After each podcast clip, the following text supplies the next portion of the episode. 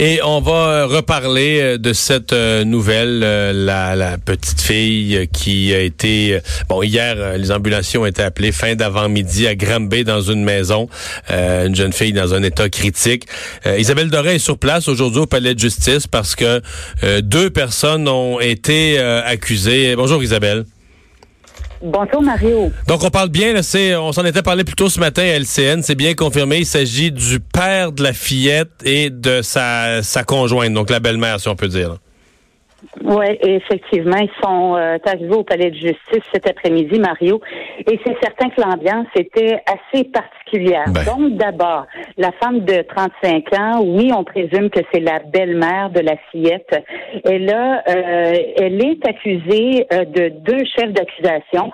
On parle de voies de fait grave commis à l'endroit de la fillette, ce qui aurait mis sa vie en danger, et aussi un autre chef d'accusation de séquestration. Ça, c'est une chose.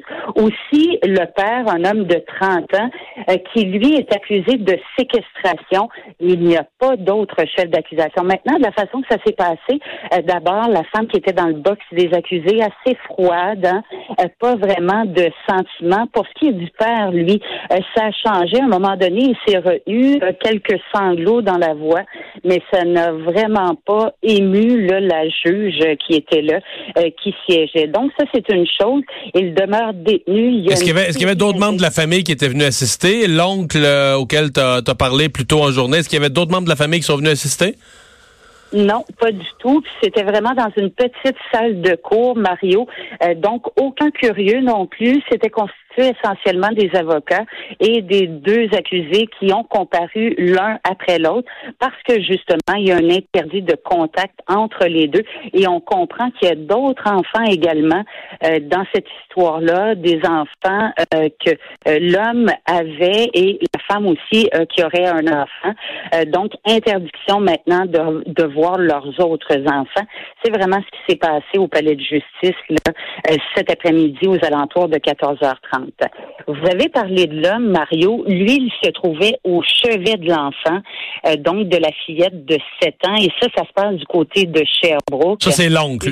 L'oncle qui, qui, qu'on a, entendu un extrait de l'entrevue que, qui a été, que, tu as réalisé avec lui. On l'a joué un peu plus tôt.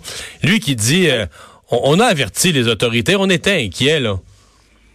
Oui, inquiet parce que d'abord, a priori, lorsqu'il y a eu naissance de l'enfant, de la fillette, selon ce qu'il nous raconte, c'est que c'est sa mère qui avait la garde de l'enfant. Et c'est trois années plus tard que le père s'est battu euh, devant les tribunaux pour en obtenir la garde. Il aurait obtenu la garde exclusive de l'enfant. Et là, euh, c'est tellement délicat comme dossier. Aussitôt qu'on parle d'un enfant, euh, il y a beaucoup d'interdits de publication. mais selon les recherches qu'on a fait, il y aurait déjà eu une mésaventure. La direction de la protection de la jeunesse était déjà, semble-t-il, au dossier. Mais c'est certain qu'on ne veut pas nous donner davantage de détails à ce chapitre-là. Hmm. Mais le, témoignage de l'oncle dans ça dit, euh, dit quelque chose quand même à propos de, ce qui a pu déjà se passer dans, le, dans, la, dans la famille. Là. Oui, les ponts ont été coupés selon ses prétentions. C'est que ça faisait plusieurs mois, des années même, euh, qu'il n'avait plus le droit d'entrer en contact avec la fillette. Donc, euh, hier, c'est la première fois qu'il renouait avec elle. C'est certain que euh, ça prend au cœur hein, lorsqu'on entend son témoignage et qu'il décrit euh, la condition dans laquelle se trouve la fillette. Il explique qu'elle est branchée sous respirateur, euh, qu'elle a fait trois arrêts cardio, trois arrêts respiratoires. Il raconte ça. C'est difficile pour lui. Il y a la mère de l'enfant également qui est à son chevet. du côté de l'hôpital, on ne veut pas nous donner plus d'informations quant à l'état de santé de la fillette qu'on sait cependant, c'est que les 48 prochaines heures vont être critiques parce que oui, on craint pour sa vie, mais on n'a pas plus de détails quant aux blessures.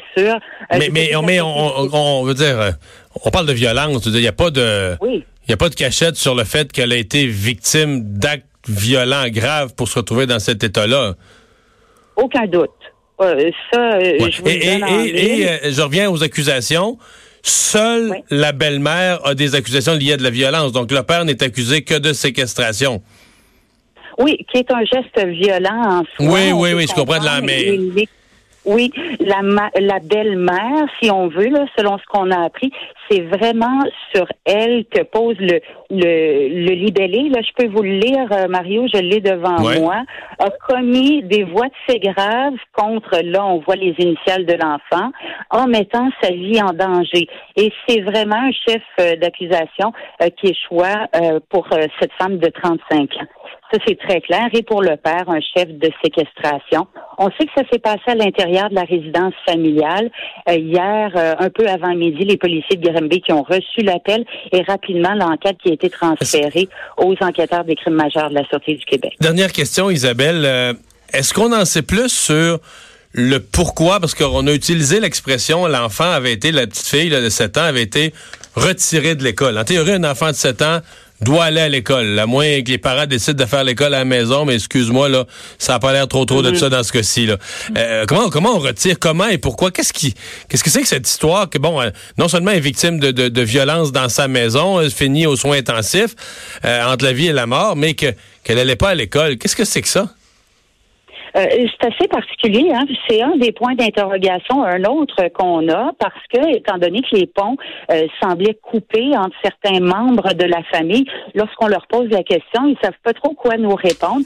On sait que parallèlement, la commission scolaire du Val des Serres, euh, donc dans la région de Granby, il y a une cellule de crise qui a été mise en place justement pour apporter un support psychologique autant aux professeurs qu'aux enfants. Ça fait combien de temps qu'elle ne fréquente plus l'école? On sait également que même un conducteur d'autobus aurait dit que ça faisait euh, quelques semaines maintenant que la fillette ne montait plus à bord de l'autobus. Donc, euh, beaucoup de questions, mais en même temps, hein, se frapper là, euh, interdit de publication pour plusieurs détails dans l'affaire, vu la délicatesse de cette triste histoire. Hein. C'est tellement bouleversant. J'ai l'impression qu'on ne sait pas tout. Et merci beaucoup, Isabelle, d'avoir pris le temps de nous parler. Merci, Mario.